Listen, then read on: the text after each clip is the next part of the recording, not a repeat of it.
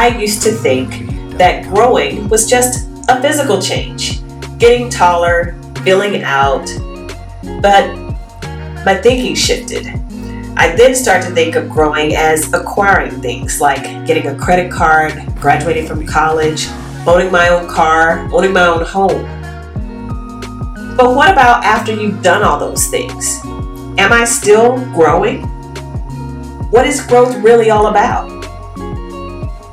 This is the Growth Matters Podcast, where you'll find tips and strategies that motivate and inspire you to grow.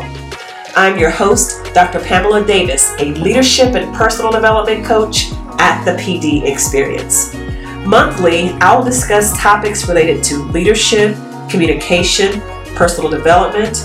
I'll also talk about schools, parenting, and relationship goals.